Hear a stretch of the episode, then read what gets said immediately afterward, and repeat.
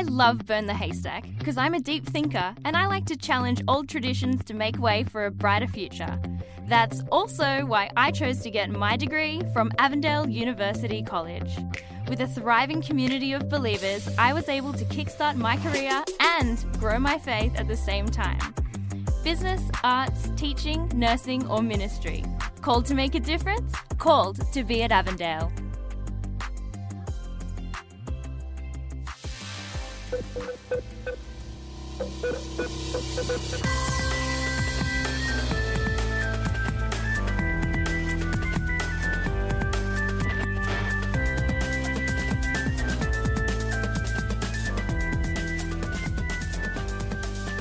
Welcome back to Burn the Haystack with Josh and Jesse. I'm Jesse, And I'm Josh. and this is a show all about saving the best and burning the rest. No, Jesse, I'm saying no to that. Oh, Do you know why? Uh, no, I don't know why. Because today we have a special guest with us who wrote a book called Saying No to God, which is a pretty controversial title, but he's going to unpack it and it'll like make a lot more sense. Uh, ladies and gentlemen, please welcome Matthew Korpman to the podcast. Hey, thank you so much for having me. It's an honor to be here. hey, it's great to have you. It's been in the works for a while, and it's always exciting when we've had a, a podcast that's taken a while to cook, and now it's it's here for everybody serving. Um, hey, so before we start, Matthew, why don't you just tell us, uh, tell our beautiful listeners a little bit about yourself? Sure. Um, so, I have been born and raised a Seventh day Adventist. Um, I've pretty much been exposed to ministry throughout my whole life. Uh, my mom served in unofficial capacities as sort of a fill in minister um, in several different uh, churches. And I was baptized at the age of 12 by Mark Finley during a Revelation of Hope seminar in San Diego, California. Mm, went to La Sierra University, uh, studied with some of the coolest minds in Adventism I've gotten to personally know, and uh, went to Yale Divinity School to get my master's in Second Temple Judaism. And now I'm currently doing a PhD in New Testament studies. Yep. Dang. So probably more qualified to be here than us. Oh, no, no. Please. You have real life experiences. I'm an egghead.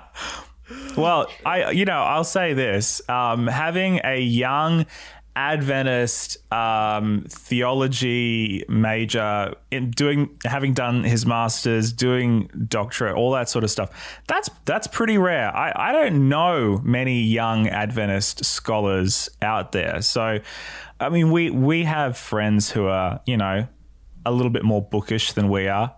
Got a little bit more, got a got a few better grades when we were going through university than we did, but to have a legit, Not better, Jesse, just different. just different, Different it's same grades. same but different,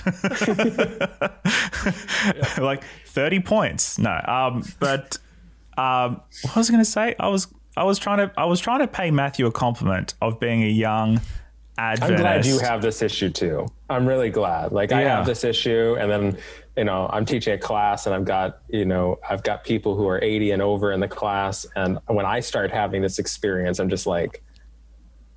Well, that's got to make you feel good. I have the same problem. I've had the same problem for, for years. I'll be like, what was I saying? I was literally teaching something in one of my courses. I was like, all right, forgive me. What the heck were you saying that I was replying to? I actually forgot halfway through my reply. you don't have like the old age sort of to to, to lean on to to kind of excuse yourself, do you? no, I don't. I have to make it a joke and, and hope people laugh at it and not me. but if they laugh at me, at the very least, they laughed. So I've got to ask what what is it like teaching a course to? I'm assuming a large part of the class is always a fair bit older than you. What's that like? That hasn't actually been the case, surprisingly. Um, I've had so for most of the courses that I teach, which are just independent online Zoom courses um, that go for like an academic quarter length, about 10, 11 weeks. Usually, so far, I've had majority of people who are, I would say, I mean, they are older, but not like older, older. Like the majority of students would be between the age bracket of like 30 and and 40 or or 40s, and so it, it doesn't feel very strange. Um, but like recently, I think we, we've been slowly getting one or more older gentlemen to join, which is really great because it adds a lot of diversity and a lot of breadth of experiences that you know it's amazing. Like my classes sometimes are fantastic because no one's doing it for credit. They're just genuinely curious like let's have a class of the gnostic gospels. Okay 30 people want to do that. And they all genuinely want to know right? Like they're genuinely interested. So of course you know half of them aren't going to stick through it. They're going to drop out. But at least the half that stick through the course are like super interested. And so they're not getting a grade out of it. And but the experiences they all bring are incredible. And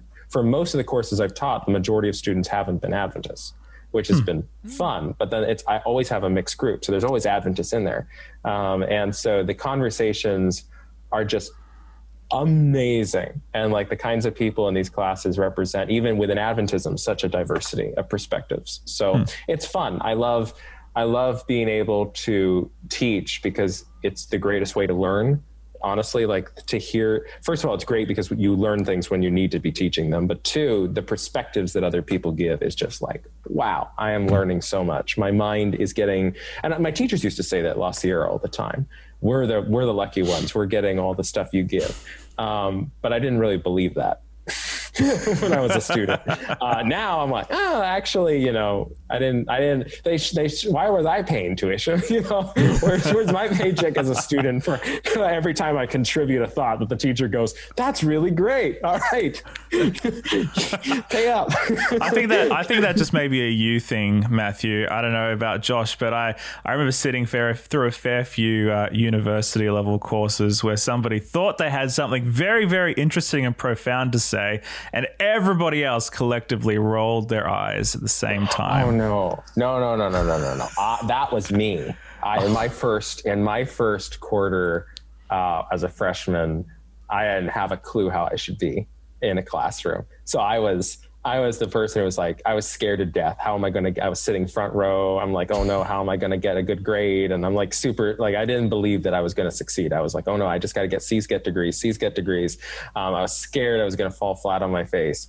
And so I'm, I'm the one who's like trying to raise their hand and, and like somehow demonstrate that I know what's going on and be the best student. And, and yeah, and yeah, there were people in the back of the room who were just like, I, I, knew that later. They told me, um, and then you know, like you grew up, you you you figured out. Like I like sitting in the middle, and I don't like having to answer questions, and you know, I, I don't have to demonstrate anything. It's like you get into the groove, but like I met so many freshmen like me, like that went through that experience, and it's fun when you're like you've gone past it. You look over, and there's that person who's doing it, like, ah, hi. and then you watch them change and you're like, all right, cool. You, you figure out. But like, I honestly, I wasn't referring to myself. Like I've been in like in Kendra Haloviak Valentine's class in Maury Jackson's class, uh, in Wonil Kim's class. They do that all the time. They'll praise students for, for insights that they'll give. And they'll be like, wow, that's so cool. That's such a great perspective. That was a pretty regular occurrence. So hmm. I wasn't trying to make a reference to me by any means. I would have been the guy in the beginning that people are like, "You're all good, man. You're like, all good." No, that's not great. um, hey, so I mean, I guess people, I'm sure people would be asking, because um, I mean, in our part, of, I mean, we have listeners in both, I don't know, kind of all over the place, but a big chunk of our listenership is Australia, New Zealand. A big chunk is in the US. So the US probably get what the whole Yale thing is about. Over here, we just see it referenced in movies all the time. I think is really that's my only reference point for yep. Yale. It's so, Gilmore Girls for um, me, man yeah, I don't know what was like your driving decision in going and, and studying further through through Yale, and what's that experience like as as an Adventist and studying, I guess, with your Adventist lens, going through that school of divinity. Yeah. So you're asking me to explain what Yale is, or or why it has a reputation. Sure, along yeah. with that question, is that yep. what you're saying in the beginning? Okay. Yeah, because so, to like, me, Yale, it's like everyone talks about Yale, and I'm like, yay, Yale. So do you? Like you know like uh, does oxford have a pretty well-known reputation in sure. australia and new zealand when they hear that name yeah cambridge oxford okay yeah, yeah. so like yeah, yeah. i would yeah. say in the america oxford dictionary right that's Sorry, I'll show myself out. out. um, no, uh, I was so in America, like I would say that probably when it comes to thinking through top schools, like in America, there's the Ivy League schools, and basically Harvard, Yale, Brown. Um, I mean, those are probably the ones that actually people. I think there's more, but you know, in terms of like what people outside the U.S. would probably recognize, and so in some sense, you've got like Oxford, Cambridge, and you've got that Harvard and Yale, and and they're like they're just like the top schools in terms of what you expect is like the expectation. So uh, the thing is, is that in regards to that, you know, I just knew that I wanted to study at my undergrad, you know, and have that kind of Adventist education from people who were really well studied, which is why when I was looking at different Adventist schools, what drew me to La Sierra was realizing that La Sierra, all the professors had come and done their PhDs at these major schools. They had gotten their degrees at Harvard, at Princeton, at at um, at Claremont, et cetera. And so I was like, okay, they're Adventists who left the bubble and I mm. wanted to study with those people because I was like, you're going to give me a grounding in Adventism that works with the broader world of Christianity mm. and is scholarly. And it did. And I, I, owe so much to my professors in that regard. La Sierra was wonderful. The Divinity School was wonderful in training me in that regard. Um, and I knew that I wanted to go beyond the bubble to do my education because I knew that once I had done what I did over at La Sierra, like no offense, but I had pretty much like that wasn't going to really I wasn't going to really fit or expand my wings correctly if I was to stay within like the denominational schooling or if I was I, there'd just be way too much that was just repeat. I wouldn't be pushing myself constantly to keep going further. So uh, I was looking for a school that I could go to and um, Yale ended up as it was always a school that I had wanted to go to because um, certain professors who worked there. Like I had a deep interest in Second Temple Judaism, a deep love of the Apocrypha, of of the time period of Judaism when Jesus was around, and and I love that stuff. And and there was an actual degree concentration at Yale for Second Temple Judaism, which is really unique. So John Collins was teaching it as uh, the advisor, and and you know that just it was a perfect thing. I never actually thought I was going to go. I never thought I would actually get in. I was pretty sure that I wasn't going to get in. So I just assumed I never put too much weight in it. I wanted it, but like as I told you, when I started La Sierra, I wasn't sure I would get C's.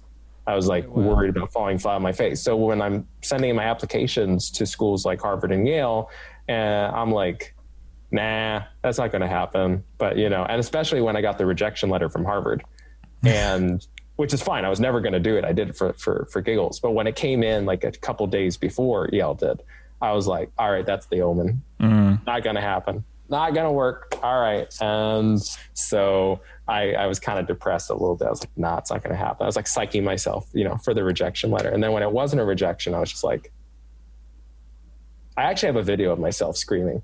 Oh, really? I, I, did. I was like, I don't know. I'm going to film myself with my computer when I open up the, the thing. Mm. And, you know, on the other hand, like there's a big difference between like, oh my goodness, I got accepted to Oxford and then actually going to Oxford, right? Like these things look so magical when you're from the outside and mm. you're like walking, you know, without any stress, looking at all the, and then like once you get in there, all that magic just sort of somewhat dissipates. and you're like, this is just a school. it's no different. Everything's the same, just a different building. and then, you know, you just, you get used to it. And then, you know, it, it's still, it, I wouldn't say uh, that the edge, I probably would say that in general, the education isn't miles different than what you get somewhere else. It all really depends on the teachers, how good and skilled they are, um, and how really how much you're willing to put into a class. Like that's mm-hmm. always going to be the deciding factor of how smart or how much you get out of it. And so I think I really appreciate having gone to Yale, but at the same time, like I don't think that people should should see a Yale or an Oxford or or one of these degrees and go, "Whoa, mm. like this is actually so much better than the other person who has a degree from another institution." Like maybe but also maybe they were the crappy student at Oxford got in and scraped by and, and wasn't really good. And that other student from the no name university actually has published and has articles and is really brilliant. And, you know, so it's like sometimes so much that comes with these kinds of schools is like this glamour and glitz, this, this mirage of, you know, look, I have the name. So suddenly like I get so many people who are just like, they like me just because they suddenly hear that like I went to Yale. Like a mm-hmm. lot of atheists too are like, oh my goodness, he went to Yale. So he's some Christian I can actually listen to. Mm. Um, and it's like, well, that's you know, like I actually had all these ideas back at La Sierra. Like, I, you know, like, yeah. like, I wrote the book saying no to God at La Sierra, uh, not not at Yale. It was already it was already at the printing. It was already at the publisher by then. And so, in some sense, it's like, well, when I'm like when I talk to some fundamentalists who are very um, on edge about my book, they're like, "Yes, we see what Yale did to you," and it's like, "No, no, no, no, no." That's something else I learned while at these schools is that you know people think that these schools turn out certain kinds of students, and what I think mm. I learned at Yale is no, certain kinds of students apply to these schools. you know, it's not that they're indoctrinating these students to believe a certain way. It's that the students who are already in a certain mode of thinking are drawn to schools that represent that kind of thinking mm. and so it's an ecosystem that keeps pumping out the same kinds of students but it's not it's not like there's a conspiracy i mean in america i don't know about in australia and new zealand but in america you'll have a lot of conservatives who are like these ivy league schools they're going to grab you they're going to change you they're going to twist them and it's like nah Nah, there are hmm. lots of conservatives at Yale too. Yale was very conservative friendly. They like to to bring a lot of people from an evangelical background and and because their goal was to send them as like missionaries back to their communities. That's so funny. to, to, help change them. Not like they're indoctrinating the students while they're there. They're just hoping that like they're good representatives to to go back. Harvard, on the other hand, like was I, I learned that they have, or at least at the time, they were rumored to have a strict you know no no no denominational schools you know no students that came from denominational schools. They didn't they didn't they didn't even want to like review the the students that might come from that background. It's like they're very i'd say um, because of their um, unitarian roots and i think their their interest is much more in world religion their interest is much more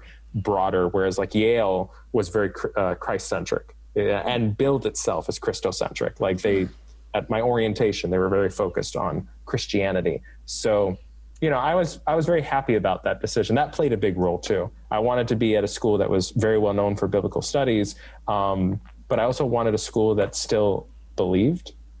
Not mm-hmm. like I couldn't learn anything from a school that didn't believe. It's just I did want a school that espoused to some degree, you know, a belief in the material that they were studying. And so I, I was very happy with that decision. Hmm.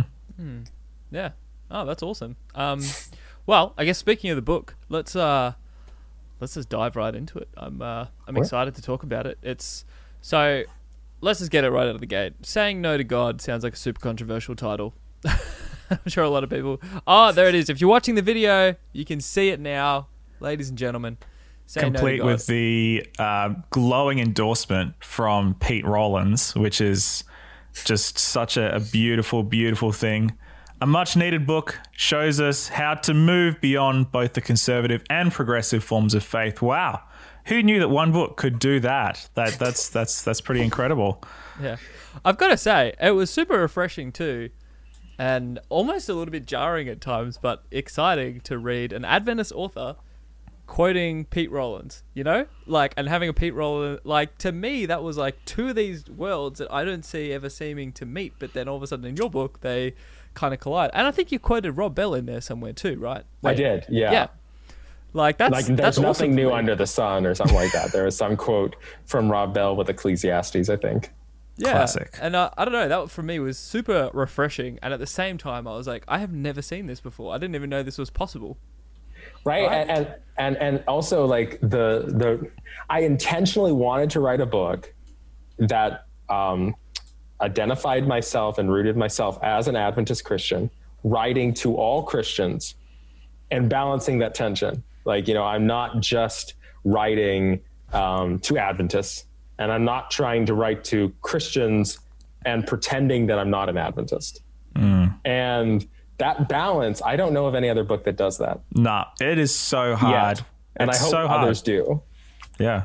We're But either I'm talking. glad, like I have had so many non-Adventists be like, "Yo, I'd heard about that Ellen White. She cool. she's lit. She's got some. She's quite a progressive. She's got some really cool views from back in the day." And I'm just like, "Good. You keep those ideas. You keep that impression because there will come people who will beat Just- it out of you." just don't talk to any Adventists about it, and you'll be fine.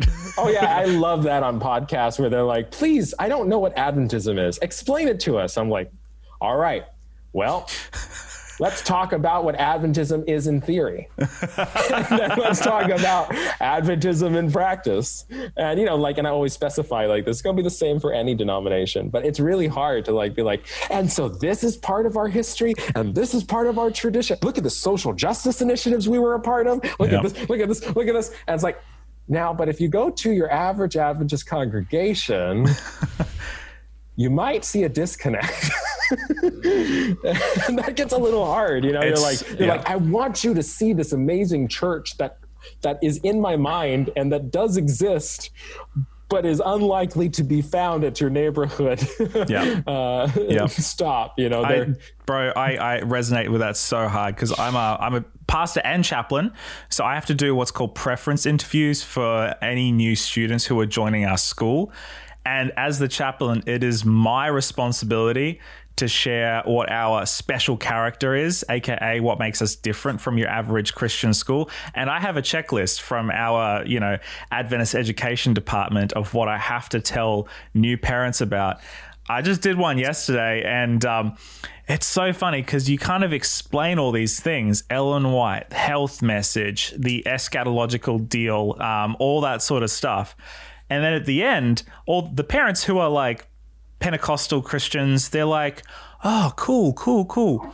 And then the mother is like, so how much of this is going to be taught to my child in the course of their and i'm just like you know what? We are an adventist school. Here is what we believe.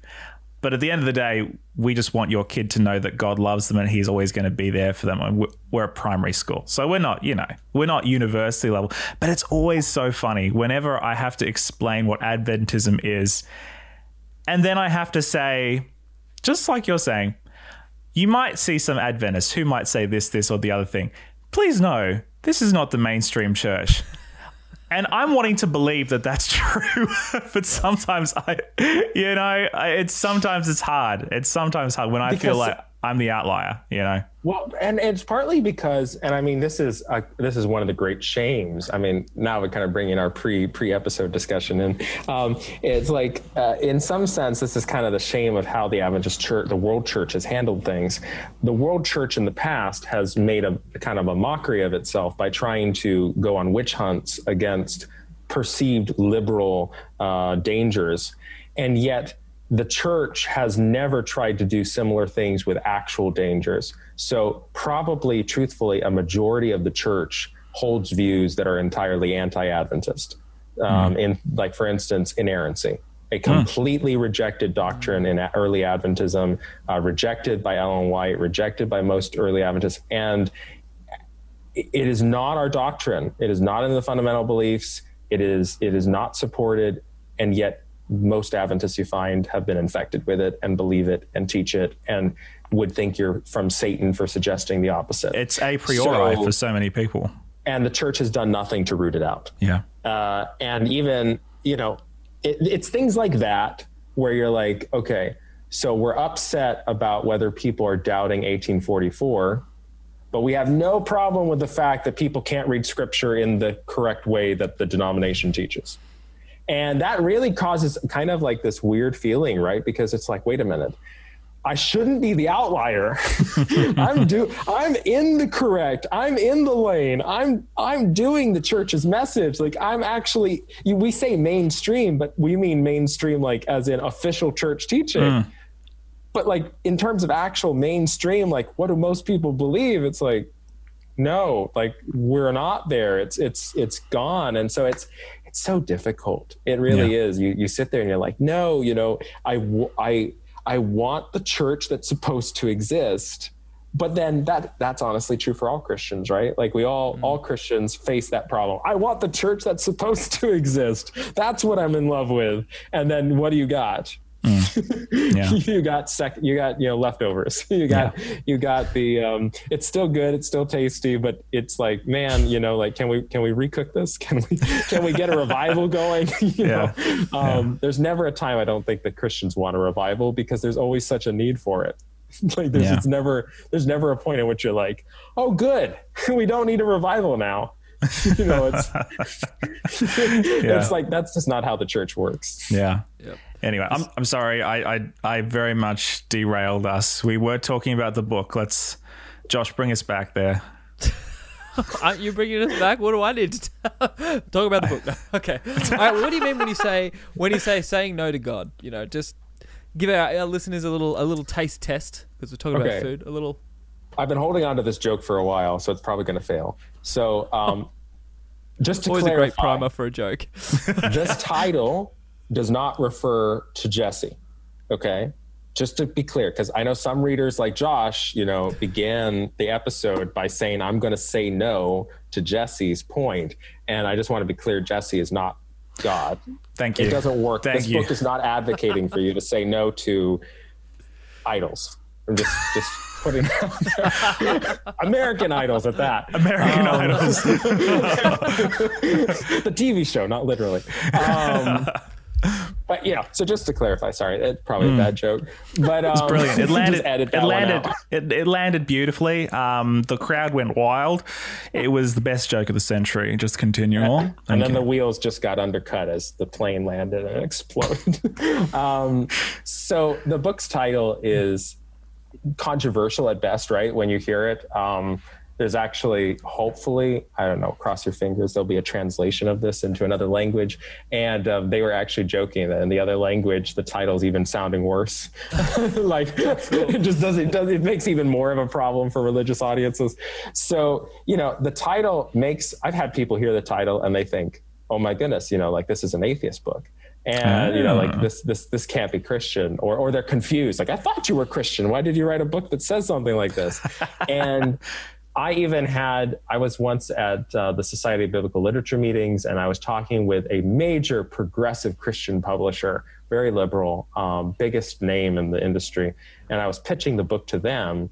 And literally, the, the marketing person was there. And, and no sooner had I said the title, she looked like she was um, a conservative who had been caught, you know, in the headlights of John Shelby Spong or something. Like she just, she was just, she just like, why would we ever want to say no to God? and I was like,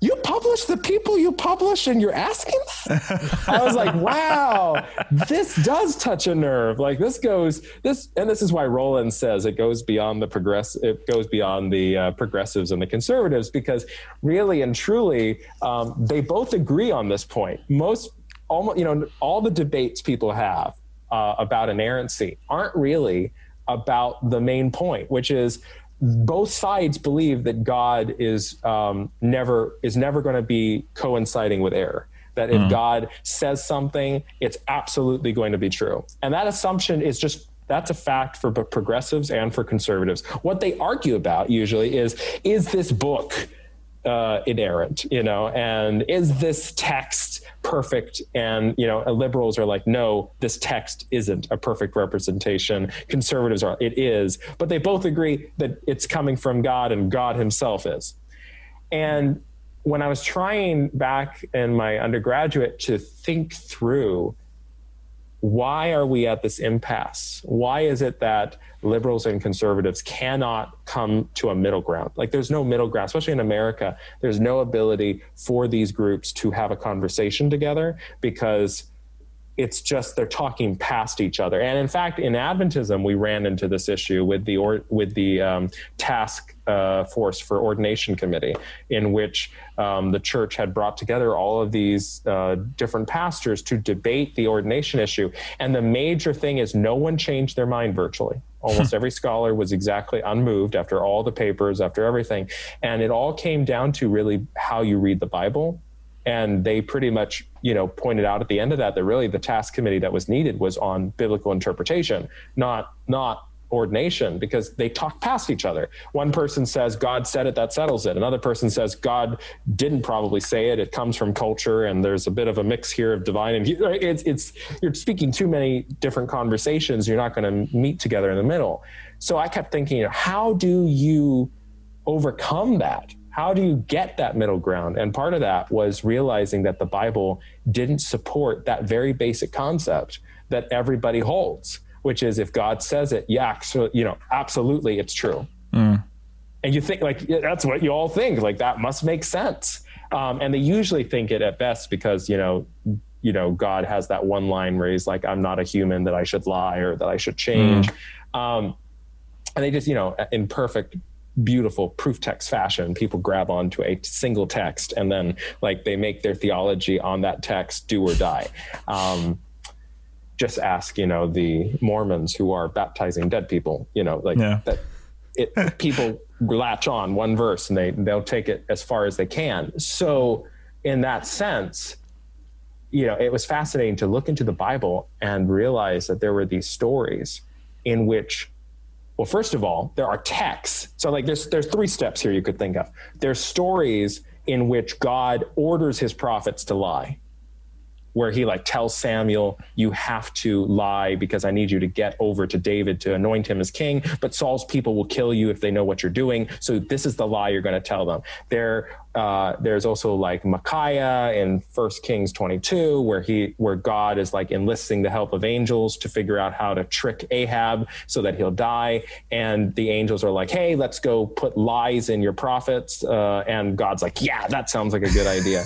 and you've got uh, prophets who are like praising liars for what they do, like Deborah praising Jael for the lies she gave, and so there's this long history of deceit being employed in the Bible with God, and it's and much more than what I just laid, laid out. In fact, Jesus does this as well in um, the Gospel of John. He goes ahead and and um, tells his brothers that I'm not going to the party, but he actually does go to the party, and it, he only told them not to go to the party because he wanted to make it a special entrance that he couldn't do if he was with them. So like there's always this uncomfortable element of deception or lies that have occurred alongside God, and most Christians just ignore it. it's mm-hmm. like I don't see it. If I don't look at it, it doesn't exist. if I don't see it, it didn't happen. Uh, but there's that. And then step two, you can say, is you have um, God explicitly in scripture stating that he is, in fact, um, giving false information. So in Ezekiel, he goes ahead and states that I gave uh, bad laws, things against my character to the uh, Jewish people in, in, Jerusalem, the Israelites in Jerusalem um, before Babylon, precisely so that to test them, so that when they accepted those things as as if they were good, that it proved that they didn't know who I was, and I mm. and I let them reap the consequences. So right off the bat, again, like we have this idea, shockingly, that God could give you something that was actually bad and the whole point was, according to Ezekiel, is you didn't reject it. Well, why, why would I reject something God gives me?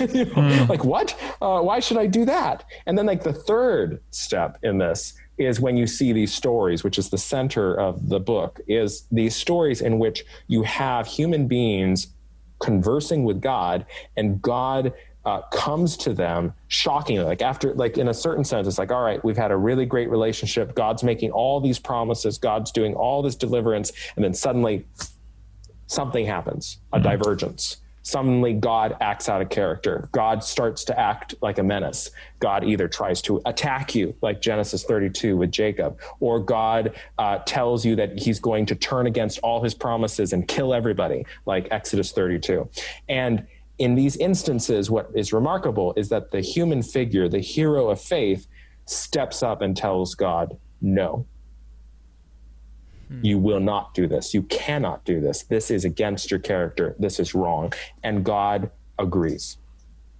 Hmm. And that makes these stories so vitally important because people can get wrapped up into all sorts of questions about divine nature and how does God work in terms of time and open theism and all these questions. Great. Here's the bigger question.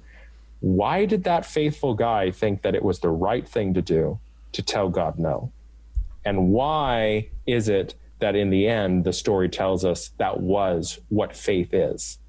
And in fact, it doesn't just occur in the Hebrew Bible, like with Moses or Jacob, it occurs in the New Testament. There are similar stories that occur with Jesus that are overlooked. And so, what this points to, and what my book tries to focus on, is what do these overlooked stories about human beings interacting with God in this way tell us both about the nature of God's words how much weight do we give them? How do we evaluate them? Is it a simple, he says it, that settles it, I believe it? Or is there a complexity, a nuance to it? Is there a hermeneutic that's needed to understand what's happening? And as well, how do the examples of these heroes of faith who are doing this give guidance to us in how we read scripture and wrestle with words that are attributed to God? And those two elements help to, I think, bridge the gap between uh, the progressives and the conservatives by bringing them back to scripture and giving them this new middle ground where you can begin to actually have substantive conversations that don't just end up going in circles. Hmm. Wow. Yeah. And I gotta say, like when I was reading, um, when I was reading your book, and I just felt like I've read these Bible stories before, and I don't know what it is. It's like you just you just don't really you don't take in exactly what's happening. It's like you sort of skip over the fact that actually, you know, they're they're going back and forth with with God. It's like God said something, and then they have a conversation, and it's like God changes his mind. But you, it's like you don't. I don't know. It's like you don't see it like that unless mm. it's pointed out. I don't. Yeah, that's what I found. I just even in myself, even uh, p- particularly when you were sharing the, um, in it, you were talking about when Jesus turns water into wine. I was like, wow, yeah, like Jesus actually says, it's not really my concern. I'm not going to do anything about it. And then Mary's like, no, no, you're going to do something about it. And he does do something about it. The the fact that the wine run out of the wedding. I'm like, wow, I, how have I never noticed that before? Like, you know, I've read this story so many times, but it's like that specific detail about a change in in God's mind or, or answer or whatever. It's never stuck out to me. And once you start seeing it, you start really seeing it a lot more. yeah. Oh yeah. yeah. Absolutely. And I mean part of it's just cuz you don't you don't see it because you don't expect to see it. You know, mm-hmm. you don't think that it's possible. And if you don't think it's possible, then you kind of blind yourself to even noticing those things because it's like I mean think about uh, Genesis 32. You have you have let's I, I always um, it's so sweet when Bible translations try to translate things in, in less direct ways. You have struggled with God, or better, you have striven with God. striven. striven. And you're like, you're like, people are like, no, and, you know, what does it really mean? What does it mean to strive? It can mean to fight. And in fact, the word has to mean fight in the context of Genesis 32 because of what the Hebrew word is used for the wrestling. It's not really wrestling, it's to get dusty. It's to be in a fight match that has you tumbling everywhere with dust in the air. And so, you know, the literal text is, um, you know, not you have striven with God, you have fought God. Get to the point. You have fought God and you prevailed. Mm. You won, i.e., God didn't and it's amazing like how yeah. many people read that story and preach it and like literally do the opposite i have heard so many sermons that just completely you know they they they're like the angel is like even when you see the paintings of jacob and and the angel wrestling the angel is always the one in control yeah. And Jacob is like just trying to hold on to like, I'm going to do it. Um, and it's like, that's not what the text says. The text says the angel is the one who's like, please let me go. I shouldn't have attacked you. I need to leave. Jacob's like, I'm not going to let you go. I want a blessing. Um, you know, it's like, oh my goodness, like the way that people um, read the story is so oftentimes different mm. from what the actual text says. And it's just a, a habit of how we interpret things. We see what we expect. If it's not a, an option that's available to us, our brain just tries to roll over it. Just, you know, not even notice the the the rough edge because we're not trying to find it and you know it's those edges though like the like a jewish rabbi liked to say at one point um, you the when you read the bible it's like reading with a um, a wool cloth that you glide across the page and when it snags that's when you're supposed to pay attention hmm. because when it was gliding none of that mattered hmm. you already knew that it's when it snags that suddenly you should be paying attention. You should zero in because now that actually matters. You're actually involved in it. You care. And you gotta, if you don't read with a wool cloth, then, you know, it's just all gliding by. Hmm. And sure, it all sounds pretty, but are you really listening? Um, you know, it's funny in my church that I, you know, my university church, they used to sing all the time oceans. Um, you know, and it's such a great song, but you know, it took like a long time singing that song before I really thought about, damn, dang, um, that uh, that line about uh, spirit lead me into deep waters and and the language about almost drowning and like that's not exactly um, that's not exactly all sunshine and roses. Like, you know, like I think most students singing that song are just skipping by that verse and you're like, wait a minute, what am I singing here? I'm asking the spirit to drag me into the sea. Uh, that's where all the monsters are. that's where all the turmoil is. Like, wait a minute. I was, don't I supposed to get getting the spirit to lead me out of that already? Uh, and that's kind of the, the funny thing. We we tend to hear things and we we latch on to what we like, and then it takes us a long time to really hear it with new ears and go, wait a minute, that line that's kind of deep, man. This is a much more serious song, you know, like you know even commitments people take you know it's so easy to be wrapped up and be like oh this is wonderful and exciting. So yeah if you go ahead and read a text uh, enough times if you are hearing something enough times you're going to start to pick up on those things that you took for granted. And i think that that's a, a pretty major element in what my book is trying to do in a sense that you kind of picked up on. It's it's it's zeroing in on these problematic texts not to skip by them but also not to just problematize them for the sake of problematizing them. It's not mm-hmm. like sensational, hey, look at this crazy verse. It's, wait a minute, what does this have to say? Like Genesis 32 is a pretty major text, right? This is when Israel, the people of God, get their calling, get their official name. And, and like if you ask an average Christian, what does Israel mean? No one knows. True. Like, it's such a basic question. Yeah. What does what were the people of call God called? Oh, Israel. Okay, what what does that mean? Well, there's something about L in it, so it's probably God. Um, what's Israel? I, I failed Hebrew. I never took Hebrew. Wow, my pastor never said anything about it. Uh, and it's like it means, uh huh, those who fight God. Wait, what? huh?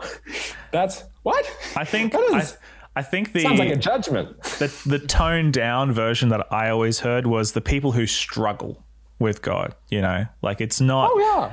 It's not necessarily. It's not a fight. It's like we're gonna struggle. You know, it's, Uh, it's but an but here's the problem existential- with that, right? Is that oh, we're going to struggle with God, but how do they frame it? We're going to struggle with God, and God wins, right? Yeah. But like Genesis 32, that's not the meaning.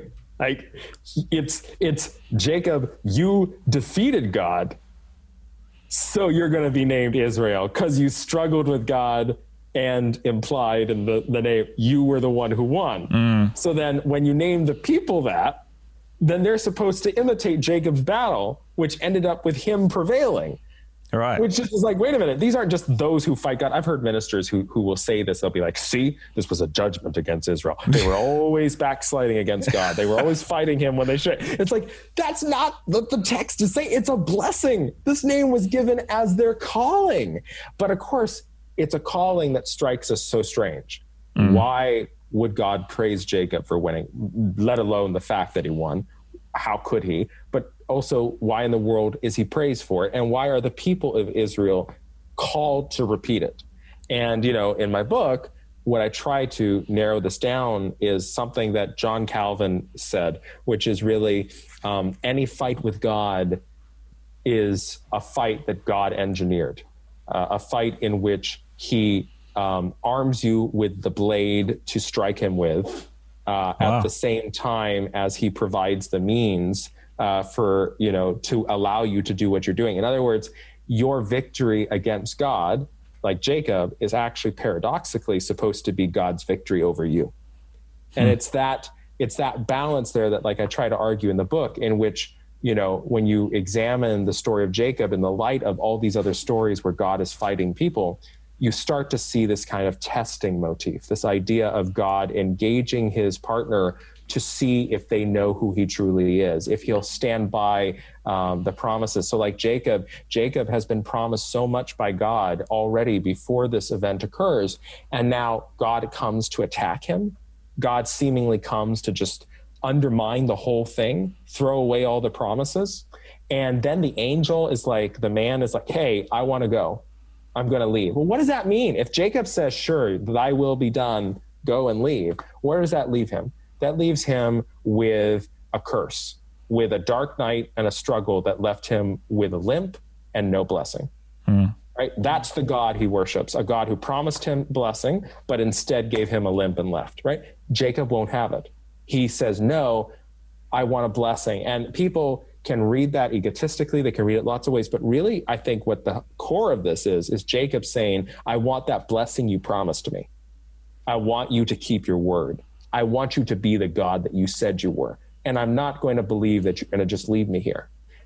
So then, when you see it in that light, okay, well, what then actually is the point of what God says you won, right? You won not because you seem something seemingly are supernaturally more strong than God is. You won because you refuse to let go of the promise you won because you trusted that I wasn't actually a curse to you, that I was going to give you a blessing. You win, and the people of Israel win because they will reject, like you, that negative image of me, and they will hold firm to the promise. And when you see it that way, all right, now Israel makes sense as a blessing because these are the people who are going to embody God by holding fast to his character and fighting anything that paints that character in a negative light, which is again the same thing that occurs in Exodus 32 with Moses when he's arguing with God. And it all comes down to promises. Mm-hmm. God, you can't do this thing. It would be evil because you would be breaking the promises that you gave. And what happens? God agrees. You know, it's this it's this testing motif of do you really believe what I promised you? And the way I like to put this into sort of context in a meta narrative is to think of it in this way go back to the Garden of Eden. Go back and look at Adam and Eve with the serpent. And when you see Adam and Eve with the serpent, what you end up getting is two individuals who are told by God, don't do this thing. And then a serpent shows up, a stranger, and the stranger tells them, did God really say that?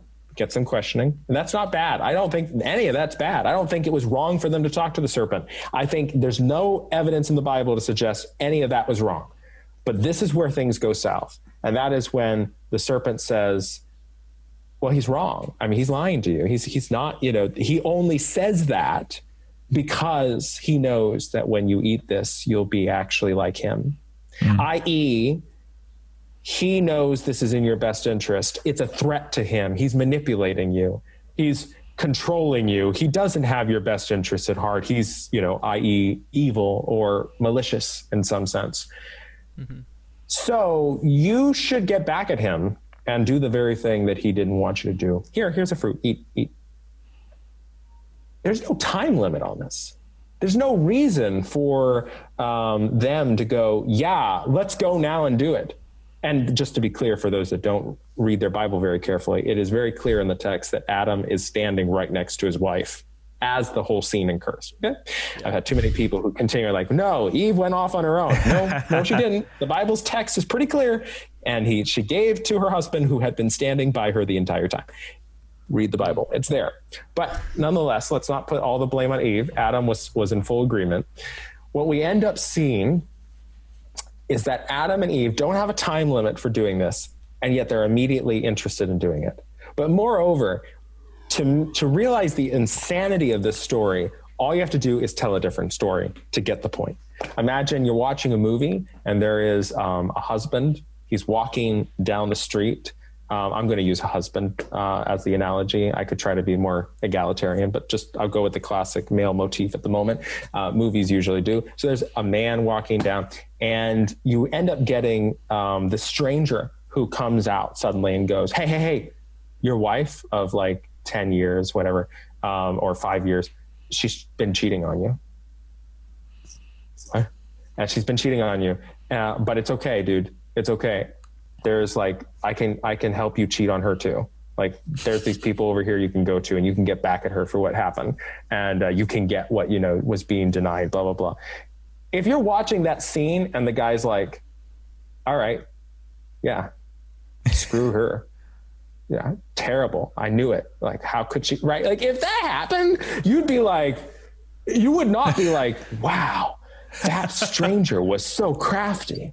You wouldn't think, wow, that stranger was so enticing. You wouldn't think, wow, that stranger truly had a deceptive way of phrasing things. You wouldn't say, that stranger knew how to cast doubt in that person's mind. You would turn your attention to the husband and go, dang, that relationship broke down long before the stranger showed up. Mm. Yeah. Right. Yeah. You just psychologically, it would make no sense. No one there would think that stranger was the center point of the story. You go, that husband's relationship was really in a wreck if he can believe that this occurred. And he's so angry in his conviction of it that he's like, yeah, let's do it. And this becomes the problem with how people read Adam and Eve's story. They don't read it in that way. They're like, wow, that serpent must have been crafty. Like, what the heck? This is the exact same scenario. God is their spouse, their loving father, their their their only compatriot who's with them, and they are literally going to just say, "Sure, this strange talking snake is telling me that he's been lying to us. Let's not go confront God about it. Let's not go ask him about it. Let's not even wait a while and think about it. Let's just go and rebel." Mm right? Like that, there's something about this that tells you that there's a subtext to the Genesis story, a pre story that in some sense Adam and Eve's relationship with God had become had began to deteriorate before the serpent showed up. Now, how that happened, why the story doesn't tell us. But it's important to note that what Adam and Eve's real failing is, it, yes, they disobeyed God. But the motivation it, that led to the action is like Cain with sin creeping at the door. The mm. real problem, of course, murder is bad, but it's that creeping at the door thing that God said you got to get a handle on. Right? It's the fact that Adam and Eve are willing to throw everything away and not fight for it that really tells you what their problem is. They mm. don't want to confront God. They don't care enough about God to confront God. They don't care enough to fight God and say, hey, why is the serpent saying these things? They're willing to throw him away and believe the worst and have nothing to do with him. Hmm. So, why then is God so interested in naming his people those who fight him? The meta narrative here is that God is trying to create a new humanity, a people of God who will not do what Adam and Eve did who would confront him, who would be engaged in their relationship equally with him, who would want to embody that.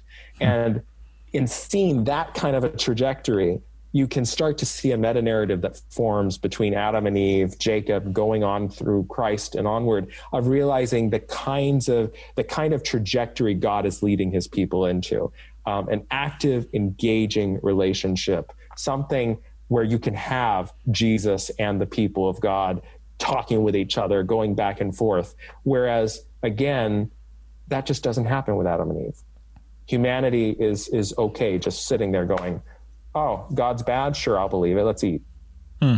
Like, and and in some sense wow. too, it says a lot about our own culture and time, in hmm. which people are so obsessed with trying to prove that God really exists, and yet spending less time trying to prove that God's character is truly loving right? Like the same apologetics and evangelicalism in America who are trying so desperately to prove the existence of God are equally fine going around saying that actually God is going to burn everyone in hell and God's going to do that. Like they, it's like, wait a minute, there's a disconnect here. Mm. You're so focused on God's existence and so less focused on God's character. And the problem is uh, the real emphasis in scripture is on God's character. And even in Adventism, you know, within the context of, of Adventism, the great controversy is entirely focused on God's character. God's character is at the center of the whole thing. Uh, and that's one of the reasons why, for instance, Ellen White thought that, you know, believing in an eternal hell is a satanic doctrine, a satanic deception, because it is something that makes God look like Satan, makes God look demonic. And anything that starts to paint God in that negative light is the opposite of what God's people are called to do, which hmm. is to push back against such images. Wow. Dude. I think I think everybody listening to this, if you're still with us, man, all of our minds are still like completely simultaneously blown.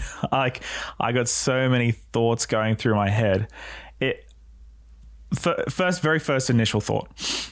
Um, it seems to be to me that you are not suggesting, but actually saying rather forcefully and with great conviction, is that the virtue, I suppose, if we were to take that meta narrative and then you know go past the the pages of Acts into the the, the modern era of the church, and like how we live out our faith now in our modern context, that this idea of um, God's sovereignty, that God is just going to do what he's going to do because that's what he's going to do and there's nothing we can do about it. That's not so much, that's not the virtuous path. The virtuous path is actually when we engage with God, even if it's on a negative level, even if it's on a questioning level, that actually saying, questioning God, engaging with God, uh, is the sort of relationship that God wants to have with us rather than the passive, okay, well, God's just going to do what he's going to do because he's God and I can't do anything about it. Is that sort of what you're saying? Definitely. Absolutely what I'm saying. Um, you know, this is, this is not accepting it, it, I'll say it in words I think are better. So Martin Luther uh, was a big proponent of this um, Luther and Calvin, but Luther was like super big on this. Luther believed that the fight with Jacob uh, and the name of Israel and its calling to fight God was the singular, like, cornerstone message that Christians needed to understand. Like, this was one of the big ones that had to be. Uh, perceived to understand what God was doing. And one of the things he said is um, if Jesus Christ came to me and said, I reject my promises, I am going to throw you into hell. I do not care. He said, I would not have to agree with him. I would not have to believe him. I would not have to submit to him. I would have to fight him like Jacob. And wow. I would have to do so even in the pits of hell because I know the promise he gave me and nothing can change that, not even God. and that is that is the center point of like this idea that when god gives a message uh, when god gives a promise it does not go back that god's will is eternal. Now there's an important point here which is that you know malachi 3 tells us god does not change. But that's not really a reference to god's actions. That's a reference to god's will God's will doesn't change. If God tells you it is my will to bless you, mm. he's not going to decide someday he's going to curse you. Mm. But it doesn't mean that his actions will always be unchanging, mm. that he's not going to test you, he's, that he's not going to present situations before you that are going to move you into uncomfortable spaces and even spaces that make him look hostile towards you. And, you know, it's that it's that uncomfortableness right? And, but this is an important point too to add in here which is that in each of these stories the hero of faith who undergoes this testing of god presenting himself opposite of who he is does not this hero of faith is someone who's already had a strong faith conviction built with that God. They've had a long relationship with that God. They know who God is. This is not something that just occurs to any old person. This isn't like something a new Christian goes through. This isn't this is the person who has been in a long relationship with God having their relationship solidified, having that conviction uh, brought together. That makes this an important distinction because it's not as if this is, you know, it's not like the text. I think it, it's in James or where, it says, um, you know, let no one say that God has tempted them. Uh, right. There's a difference here. The people who God is testing, He knows they're going to pass the test. He knows that they know who He is, so they He knows they're not going to go ahead and fall for the deception. The, Jacob's not going to think that he, God's really a curse. Moses is not going to think that God's a promise breaker, which is why it works. It's not, however, like God is coming to say, "Oh, let me really try to deceive you to get you to to do hmm. what's wrong." You know, that's not God's intention. And I want to clarify that because that Yeah. can be a little bit misunderstood. No, and it's that- not also true that everyone wins who fights against God. My book hmm. tackles lots of stories in which people don't win because depending on your motivations, depending on your vision of God, that will depend on whether you win. Do you know the God you're fighting for? If you're fighting for a, a God that's not God, you're going to lose, like Jonah. I have one more question, uh, and then if Josh has any more, then then we can go for that. But I've heard you mention John Calvin several times as you know something some somebody supporting the sort of idea that you're saying. I'm just interested. I'm not a Calvinist uh, expert by any stretch of the imagination, but I do know enough about Calvinism to to kind of go, hang on, are we are we misreading Calvin when he talks about some of because I mean the most that I know about John Calvin is, you know, that we as Adventists don't agree with him with the predestination stuff. So what's what's uh, what's your perspective on that? It's just you you mentioned Calvin. I'm like, ooh, that sound that doesn't sound like what I know. I don't think Calvin's very systematic about this, but I'm not a Calvinist uh, expert either. Um, what I do know is that Luther and Calvin, when they're writing their commentaries and lecturing on Genesis uh, and Exodus, they both agree on their commentary for describing these stories and understanding what is being described. Now, this is also true for Ellen White. Ellen White reads Exodus and reads it the exact same way. But notice that there's really not much else in Ellen White's theology that seems to take into account what she notes.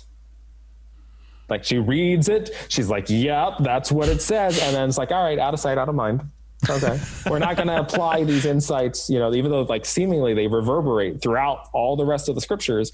Um, no, we'll just keep going. And I feel like to some degree, I mean, Luther was different. Luther actually did try to apply this everywhere. But I think Calvin and maybe Ellen White both are perhaps similar. I can't prove it. I haven't done a deep study of Calvin to try to understand that. But I suspect my suspicion would be that he's like Ellen White in that sense. It's like, yes, he read the story, he came up with an exegetical answer to make sense of it, and then kept going and did not try to integrate that into the rest because it, it is a strange thing. Like, if this is hmm. true, you'd think that there would be consequences for Calvinist thought based off of this phenomenon. But I mean, as you note, like, it doesn't seem like there is. So hmm. I hmm. agree. Strange. Yeah, yeah. I don't know. I mean, I've had a few. I've I've had a few chats with Calvinists, and from what I've gathered, they would definitely not jive with this, whether John Calvin would or not. The Calvinists that I've met are very much down the line of, nope, God's got his little ledger. He's written down all the data ahead of time. And that's it. you know, there's nothing else. So, yeah, no, I, I had a I had a conversation once with a with a diehard Calvinist who believed that it's okay to kill children because the Bible says so, and um, What the I- heck? yeah, I tried. You know the, the the the the law in Leviticus that says you can parents can stone a child, sure. um, yeah, that's and- that's totally cool. and so he you know he was anyways it was it was an interesting conversation. He said that he wished that progressive christians because you know he didn't know adventists stuff he wished that progressive christians had this kind of a biblically based view despite the fact they disagreed with it. But he's like at least i could have some sort of basis with you to talk about stuff. But um but he still ultimately was just like no god could have totally broken his promises it wouldn't be or or it wouldn't be breaking his promise like there's always an excuse to get around and try to say that the text isn't really saying what you're saying you're you're just you know it, it's once you're in that ideological mold um, you not only don't see what's there uh, you deny it Well, I bet that he's probably never killed a child. Um, no if- no because there's laws against it exactly. Yeah. and he doesn't have a reason That's to. a shame. What defend- a he's shame. defending it in principle Ah. Cool, man. Cool. That's a very. He sounds like a fun person to to, to hang out with. Scary enough, he's he's totally a normal person to talk to. that should scare you. Uh, okay, I have uh, I have a couple of questions. Um, I guess I don't think we're gonna ca- answer get a chance to go through all of our questions because we're already at like an hour. But I feel like I would love to just there's just some more I'd like to to drill into. I guess. Um, do you think that in a way that people are already saying no to God today? Like, are we already doing this in practice and we don't realize?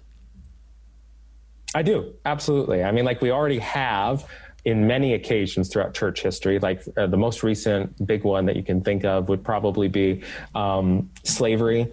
Uh, Christians have promptly moved from 100, 200 years ago, pretty much all agreeing in unison that God's in favor of slavery uh, or that God's okay with it. It's not sinful. That to declare it as sinful would be to harm the Bible writers and their reputation. We've gone from that to the Bible doesn't support slavery. How can you even suggest that? Those texts, you're reading them out of context. It's like, oh my goodness, we've gone such a 180 on that. And it all was because of abolitionists who rejected those things and said, look, uh, the outline of scripture is against slavery, even if specific verses are in favor of it.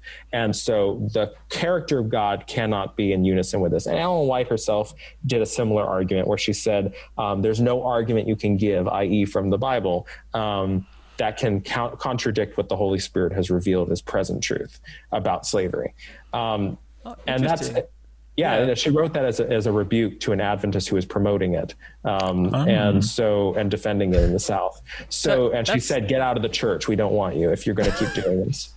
Um, Legend. it's yeah, it- it's I mentioned I think I mentioned it and I quoted in the book, um, the chapter on prejudice. But the thing is, is that uh, we do this still today. So like if you go to an uh, no, I won't say Adventist church. No, no, go to an evangelical church in, in the s- southern United States, and imagine some a normal congregation, not like a super independent fundamentalist church or something, but like a normal congregation of evangelicals. You get somebody up there who starts quoting off the kill the kill the same the male same sex uh, intercoursers text in Leviticus and and whatever. And you start having them say like yes we need to kill the gays. You know we need to defend we need to enact God's will right you will have probably a few evangelicals calling 911 Yeah, or yeah. or like concerned uh, about this right? They're not going to go amen the word of god amen right? Like and the way they get around this is they go well god says vengeance is mine saith the lord. So you know it god does the killing in hell. I uh, we aren't supposed to do it right? But this is their way of getting around it but they're just saying no. They're saying no to the text. The text doesn't tell you that you are supposed to and the and the super crazy fundamentalists know that. They're like when the hell these liberal these liberal evangelicals they don't think we should be doing these things. The bible's clear.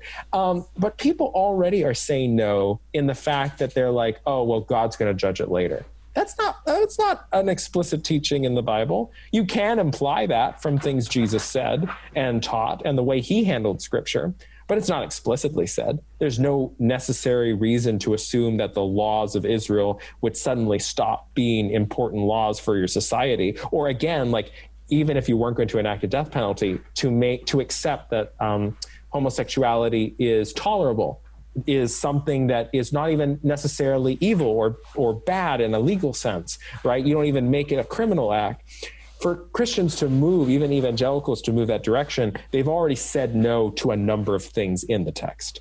And they're still latching on to little tiny bits.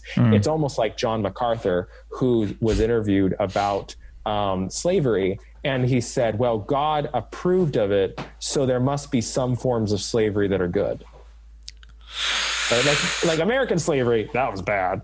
but I can't condemn slavery in general because like there obviously must be some good forms of right. It's almost like the the the the homosexuality issue in Leviticus. Well, we don't kill um, gay people, but but there's still something wrong with it. So we're you know it's still it, we're going to make a moral issue out of it, and we're going to still hang on to this text uh, and, and not face the fact that um, the demographics are changing. Like um, like almost half of all evangelicals believe that uh, gay marriage should be legal and and fine in the United States. Really? Really? Half? Yeah, Pew Research, and then and then on top of that, um, every other major denomination, including ours and anyone else, um, and every other religion has a majority over 50% of its congregates, congregations that hold to the conviction that it's perfectly normal to have same-sex marriages in the United States.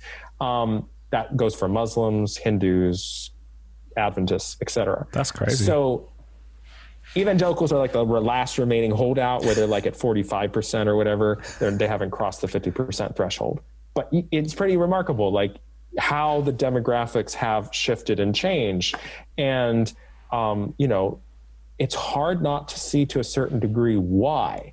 Because, it, you know, in some sense, it's like the classic dilemma of Job you know, where Job has an experience that contradicts scripture and his friends are like, nah, it contradicts scripture. He's like, but I'm living proof. Mm. Nah, this is problematic, you know, and the experience that Job has is more important than the text of scripture that his friends want to quote from Deuteronomy and Proverbs. And when you look at that and you look at like LGBTQ, you, you look at what's going on. I know so many um, Christians who are in that community. I know so many Christian ministers who are in that community. Right? Imagine that, right? Like just imagine that 150 years ago. Christian ministers who are LGBTQ, who dedicate their life to ministry and preaching, and right. And you look at that, and it's like the more it grows, the more that those experiences are around you. It's just like racism with having black people integrating into your communities. It's really hard to deny that somebody's a human being when they're in front of you.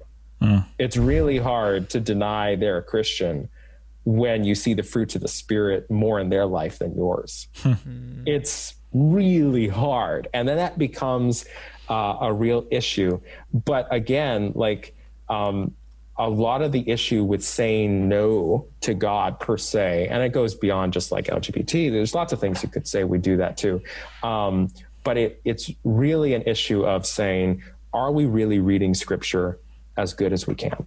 Are we giving it our all? Are we really paying attention to these texts, or are we reading them through predisposed lenses?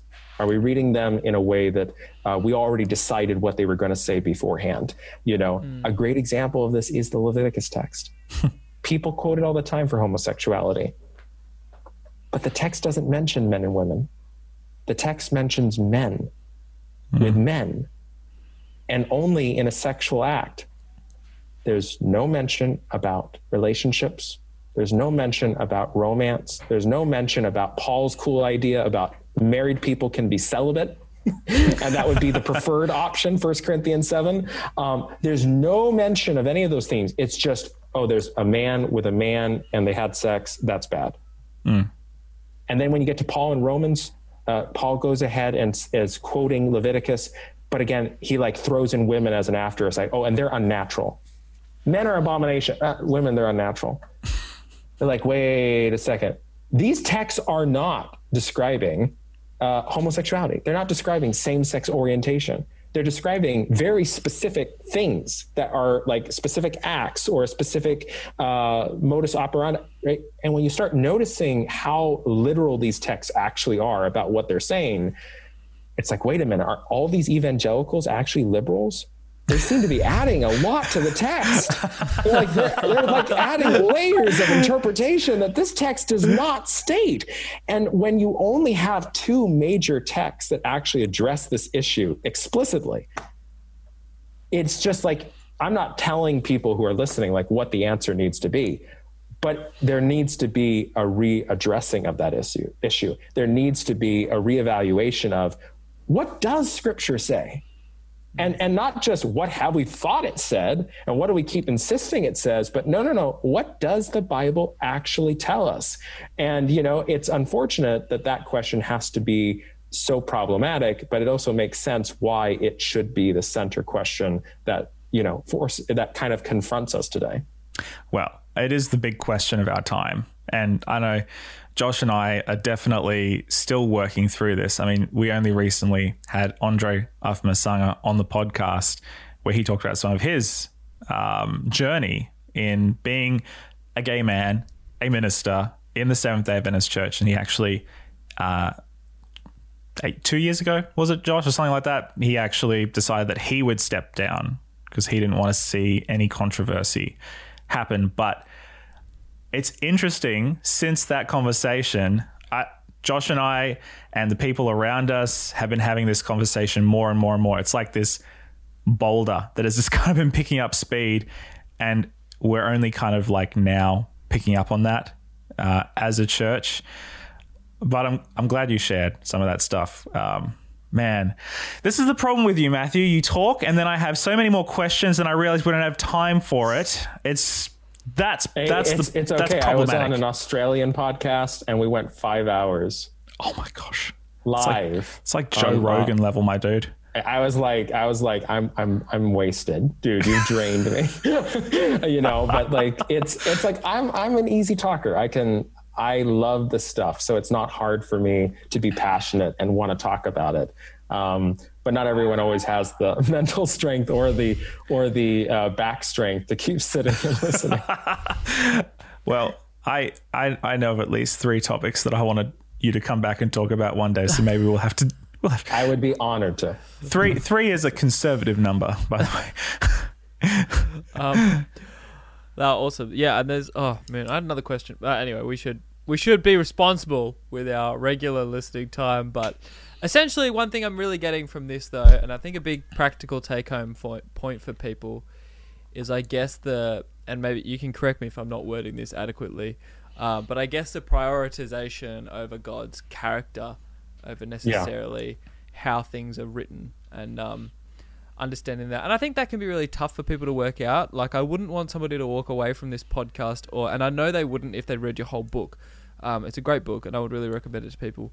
But I wouldn't want people to walk away thinking, "Oh, I'll just say no to the whole thing," because you can say no to this, this, or that. So you can say no to anything. no, no. But that's clearly not how it works. No, that that that's the way of Jonah. That's that can go that can go south. That can go south real quick. Now you can you can lose that battle with God real fast. God lets you win if you fight for the right if you fight for the right thing, and He will let you fall on your face if you uh, switch your priorities the wrong way. And it is it is not you know it- you walk away with a limp like Jacob. It is not a light thing to argue with God. It is a calling, but it will it can leave you scarred. And those scars can either become your strength and your reminder of those battles, or it can demonstrate how foolish you were.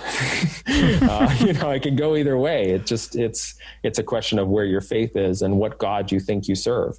If you think you know who Yahweh is and you serve the God of of Jesus Christ, then you will be victorious like Christ. If you go ahead and put your faith in a God that looks like uh, Marduk, you might find out what the fate of Marduk was.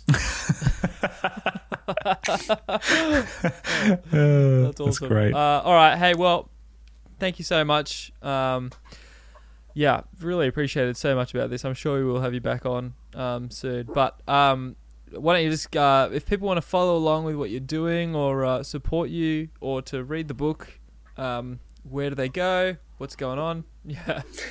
Um, so the book's sold wherever books are sold. You know, if you like Barnes and Noble, if you want Books a Million, if you want um, Amazon, lots of people usually get it on Amazon. So if you go there, you can get that. Um, there's also a Patreon if you want an autographed copy um, and other perks and cool stuff going on there. So, or you just want to support me, Patreon's the thing.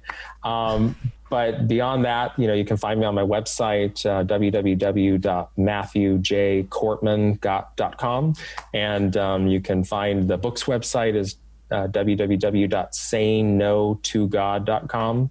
Um, but you know, I'm I'm everywhere. I'm on Facebook. I'm on Twitter. I'm on TikTok. You know, I'm I'm everywhere. So if you know you want to connect, I'm always open, always available. I'm not shy.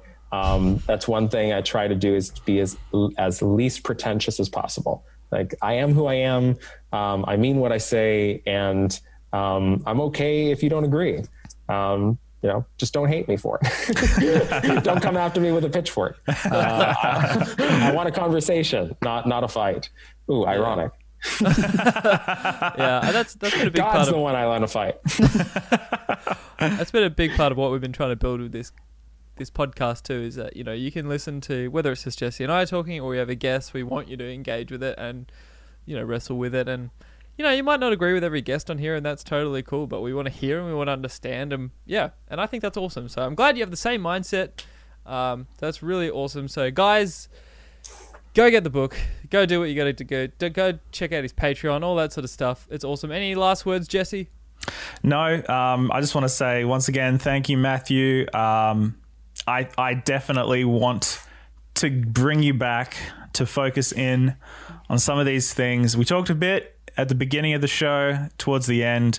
Um, but yeah, I really appreciate your voice in academia and uh, yeah, just in the church. So thank you, man, and uh, looking forward to the next one.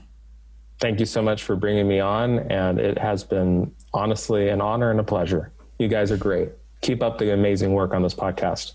Oh, thank you, man. Thank you. Hey, and uh, yes, we'd love to hear what you think, everybody. Um, best place to go for all things Burn the Haystack is burnthehaystack.org. Find links to all of our social and um, a way to contact us there. Plus, in the show notes, we'll have a link to uh, Matt's stuff as well, which mm. would be good. Absolutely. Uh, and if you would like to go the next step, if you're not already subscribed, hit that subscribe button wherever you are, whether you're on YouTube uh, or on whatever podcatching app that you're using. And if you would like to uh, get this podcast out there, leave us a rating or a review on the podcatching app of your choice. Uh, leave us a comment on the social media spaces. Do all the good stuff um, and buy our merch. Buy lots of buy a shirt. Buy lots of shirts and buy stuff like that. Buy fifty. In yep. the immortal words of Shia LaBeouf, just do it. Absolutely. Christmas is coming up, so just buy lots of shirts. Buy them for everybody. Even if they don't listen to podcasts, they don't even know what it is. Just buy them shirts. That's what we. That's what we want. Yep. But you guys are awesome. We love you all. Stay awesome. That is Josh, Jesse, and Matthew out.